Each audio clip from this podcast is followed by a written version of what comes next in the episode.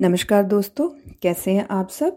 उम्मीद है आप सब अच्छे होंगे और अपनी अपनी ज़िंदगी में बहुत अच्छा कर रहे होंगे और आगे बढ़ रहे होंगे। और मैं सरबजीत, एक बार फिर आपके साथ अपनी लिखी एक प्यारी सी कविता साझा करने आई हूँ, जिसका शीर्षक है मजबूरियाँ। मजबूरियाँ भी क्या चीज़ है किसी की ज़िंदगी को रोकने का। मन करना कुछ चाहता है पर कर नहीं पाता, सच में मजबूरियाँ भी क्या चीज़ हैं? देखा है मैंने, लोगों को अपनी ज़िंदगी गवाते, मजबूरियों के नाम पर अपने गम छुपाते। क्या है ये मजबूरियाँ जो हमें जीने नहीं देती?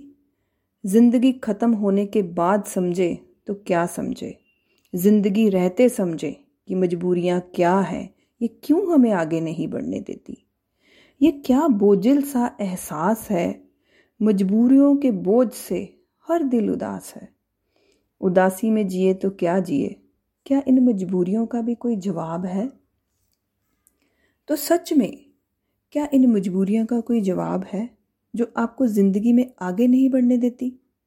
तो एक बार ज़रूर परखिएगा कि ये मजबूरियाँ जायज़ हैं या नाजायज, जो आपको आगे बढ़ने से ही रोक रही हैं।